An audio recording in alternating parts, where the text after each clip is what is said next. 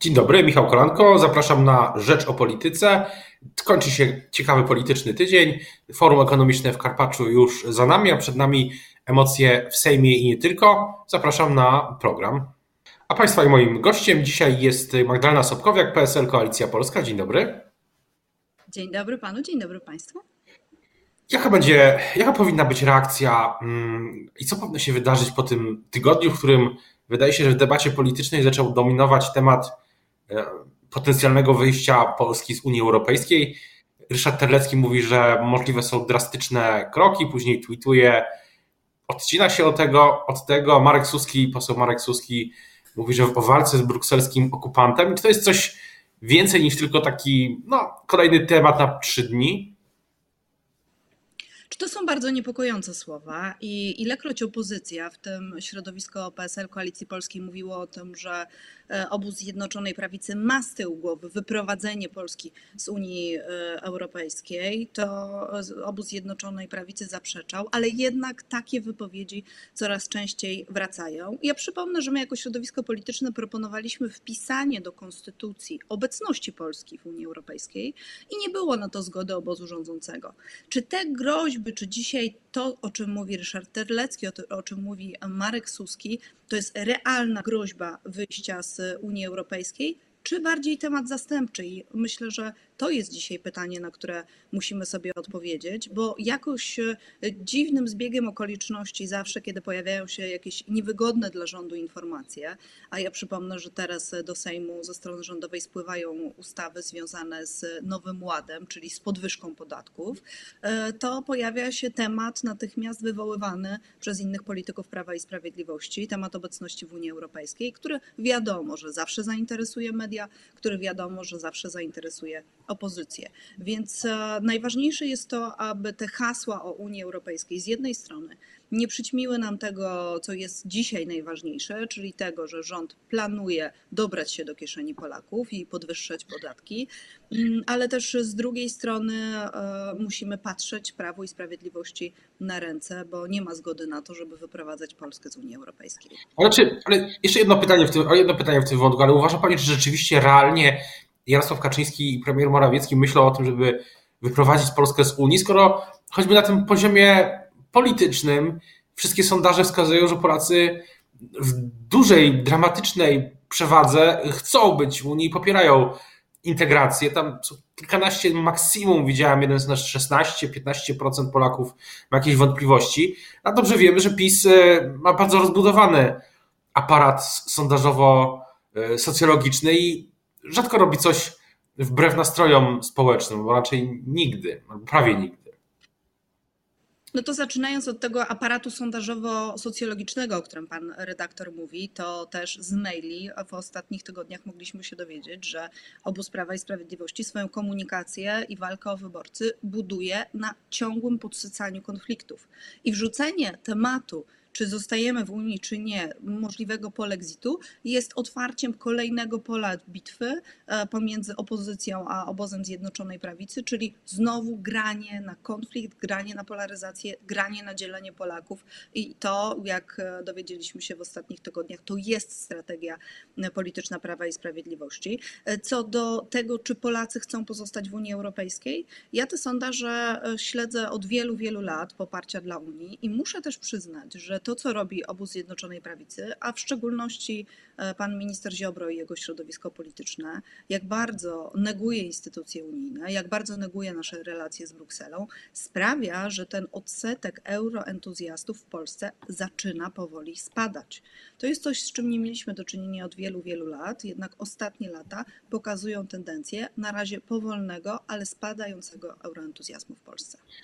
Mówiła Pani o Polskim Ładzie i pamiętam też w tym tygodniu wypowiedź premiera Morawieckiego, który mówi, że 16,5 miliarda złotych zostanie w kieszeniach Polaków. Mówi, a Pani mówiła, że, że PiS chce się dobrać do tych kieszeni.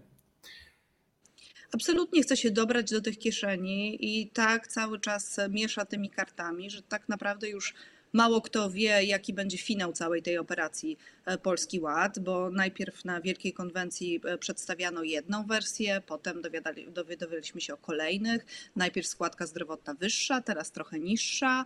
E, właściwie Polacy zaczynają dowiadywać się z Twittera, jakie zmiany podatkowe ich czekają. I kiedy przyjrzymy się szczegółom w tych projektach, które mają trafić do Sejmu według zapowiedzi rządu, to okazuje się, że owszem, są grupy, które trochę nie odczują tych zmian podatkowych, ale są grupy, które e, wyraźnie dostaną po kieszeni. My, jako środowisko polityczne PSL Koalicja Polska, e, mówi, że oczywiście więcej pieniędzy na ochronę zdrowia, bo one są potrzebne, ale żadnych nowych podatków. Proponujemy przesunięcie środków, które wpływają do budżetu e, z racji akcyzy na papierosy, alkohol czy z podatku cukrowego na ochronę zdrowia. To, co nas truje, ten podatek z produktów, które nas nastrują, niech będzie przeznaczony na ochronę zdrowia.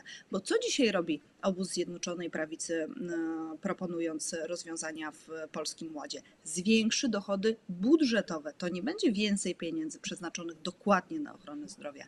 E, rosną pieniądze, które trafią do budżetu. A czy one pójdą na ochronę zdrowia, a czy pójdą może jednak do kieszeni samych swoich i wszystkich działaczy Prawa i Sprawiedliwości, tego nie wiemy. No ale politycznie wydawało mi się zawsze, że będzie trudno opozycji być przeciwko Polskiemu Ładowi. Właśnie z tego, z dwóch powodów. Po pierwsze dlatego, że tam są rzeczy jednoznacznie korzystne, jak podwyżka, podwyższenie kwoty wolnej, czy na przykład, co było wielokrotnie przez opozycję proponowane, przez PSL też. A z drugiej strony jest ten mechanizm, o którym pani jednak mówi, że, że, że ta deklaracja przynajmniej, że to będą pieniądze na ochronę zdrowia. Więc pytanie, jak na przykład PSL będzie głosował w Sejmie nad tą ustawą? Czy tych ustaw związanych z Polskim Ładem wiele y, i nad każdą będziemy się pochylać osobno, będziemy rozważać wszystkie za i przeciw. Na pewno nie będziemy podnosić ręki za podnoszeniem podatków. Myśmy też złożyli w Sejmie taką uchwałę, która mówi o tym, że żadnych nowych podatków przez dwa lata od zakończenia pandemii, a przecież wciąż w tym czasie pandemicznym jesteśmy. Wśród tych rozwiązań, które proponuje obóz Zjednoczonej Prawicy jest na przykład emerytura bez podatku, czyli to, o czym PSL mówi od lat, tylko przypomnę, że kiedy my złożyliśmy w Sejmie ustawę dotyczącą emerytury bez podatku, to PiS było przeciwne temu rozwiązaniu. Dzisiaj mówi ok, emerytura bez podatku, ale tylko do pewnej e, granicy. Zdaje się 2,5 tysiąca ma być tą granicą, powyżej której emeryci mają jednak dalej płacić podatek. No to jeśli ktoś w rządzie uważa, że e, emeryt, który otrzymuje 2530 emerytury, to już jest takim krezusem i bogaczem, e, że dalej ma płacić podatek i nie trzeba mu mu pomóc, no to znaczy, że kompletnie nie znają realiów, bo y, mamy cały czas do czynienia z gigantyczną inflacją. Wszystko drożeje w zastraszającym tempie.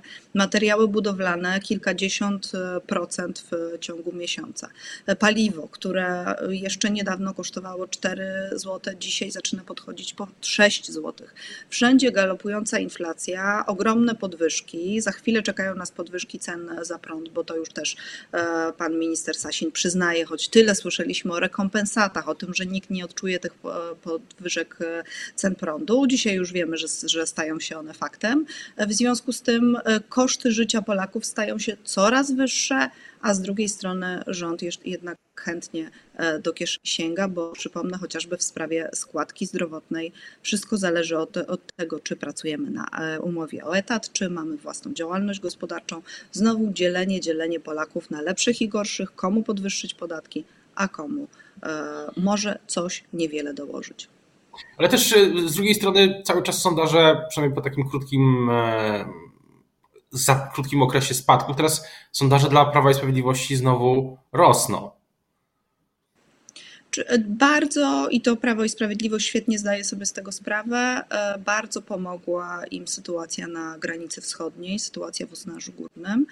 E, bo zawsze w sytuacji kryzysowej e, społeczeństwo ogromadza się wokół partii rządzącej, ogromadza się wokół rządzących, bo to oni w czasie kryzysu mają najsilniejsze instrumenty, żeby zapewniać bezpieczeństwo swoim obywatelom. A spodziewa się Pani, że ten efekt się wyczerpie? To, że to paliwo, przepraszam, że tak to powiem, ale no, jesteśmy w takich realiach, jakich jesteśmy, że, że to paliwo polityczne się skończy za tydzień, dwa bo żadne informacje z granicy nie dochodzą, częściowo, czy przede wszystkim dlatego, że sam PiS prowadził tam, sam rząd prowadził tam stan wyjątkowy. I ten blockout no działa. Wprowadzony jest stan wyjątkowy i znów żadnych informacji, co tam się dzieje na wschodniej granicy, nie mamy. E, zresztą PSL, Koalicja Polska, przy tym głosowaniu za czy przeciw, myśmy wstrzymali się od głosu w sprawie wprowadzenia stanu wyjątkowego. Podkreślaliśmy, że w tak trudnych sytuacjach rząd powinien rozmawiać z opozycją, powinien się dzielić e, z nami informacjami, co tam się dzieje. Nasi eksperci są oczywiście do dyspozycji, żeby pomagać w trudnej sytuacji, no bo w sytuacji kryzysowej powinno e, odbywać się współpraca współdziałanie e, rządu z opozycją i my jako środowisko polityczne jesteśmy do tego gotowi. Tylko, że wygląda na to, że obozowi Zjednoczonej Prawicy wcale nie jest to na rękę. Najpierw nie było żadnych informacji, potem pojawiła się ta o konieczności wprowadzenia prowadzenia stanu wyjątkowego i właściwie pierwsze informacje, i to chyba najbardziej merytoryczne, pojawiły się od ministra Kamińskiego podczas e, debaty sejmowej, ale teraz znów nie wiemy, jaka jest sytuacja na granicy. Ale wracając do tych sondaży, spodziewa się Pani, że na przykład pod koniec, y, y, na przykład kiedy zacznie się za dwa miesiące, za miesiąc, y, te sondaże dalej będą się utrzymywały tak wysokie ze względu na ten efekt, no właśnie rally the flag, tak to się elegancko mówi. Czy, czy to paliwo się wyczerpie?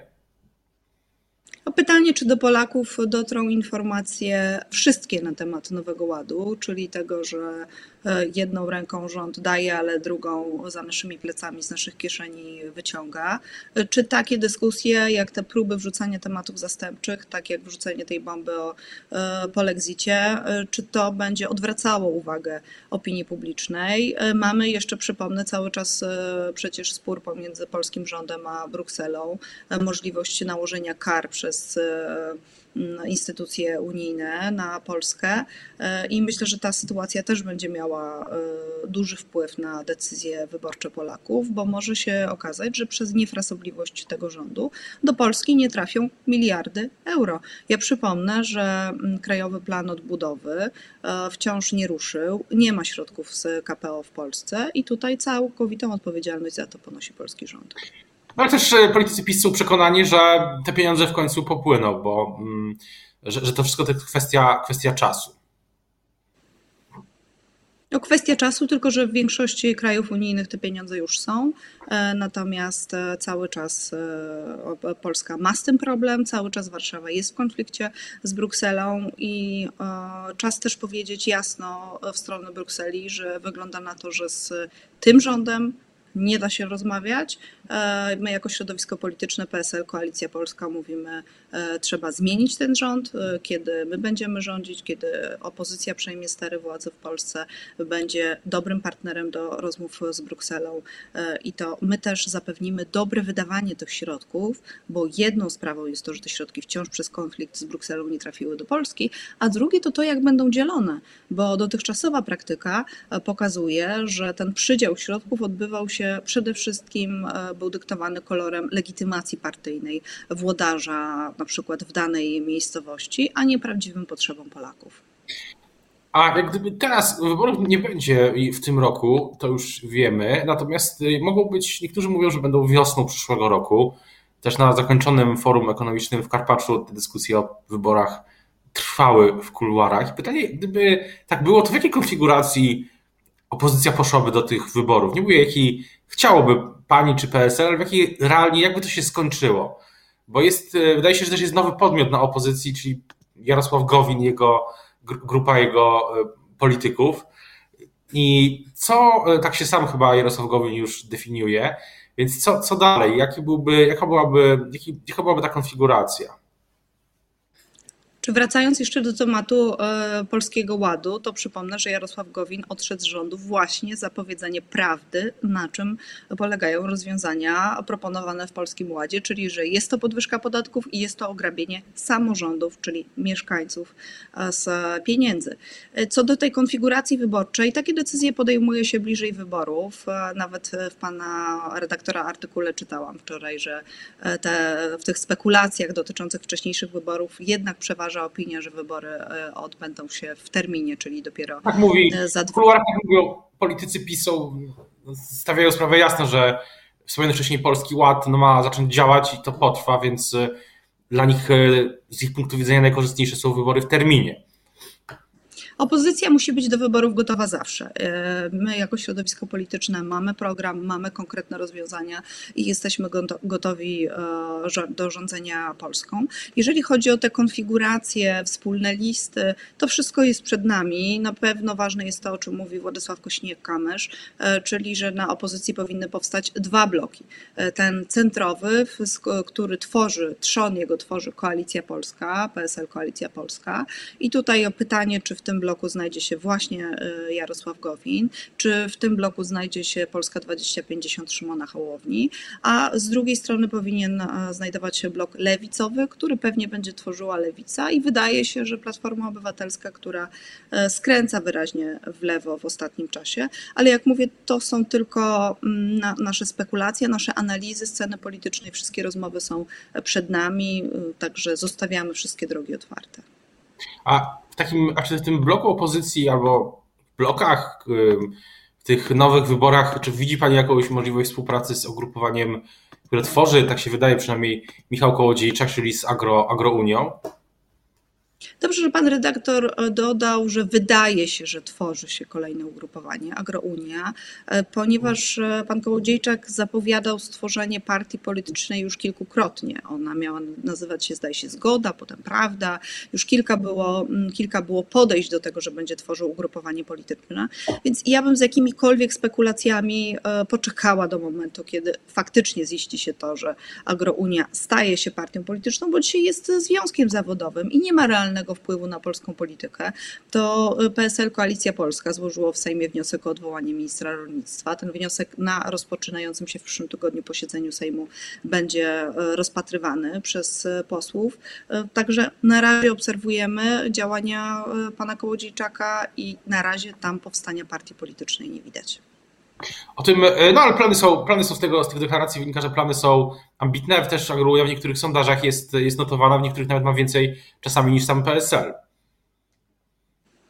Panie redaktorze, o tych sondażach to moglibyśmy naprawdę długo rozmawiać. Ja e, pamiętam, jak na e, dwa miesiące przed wyborami w 2019 roku, w sierpniu 2019 roku, e, PSL-owi w sondażach pokazywano 2%, a niespełna dwa miesiące później w wyborach ten wynik był bliski 9%.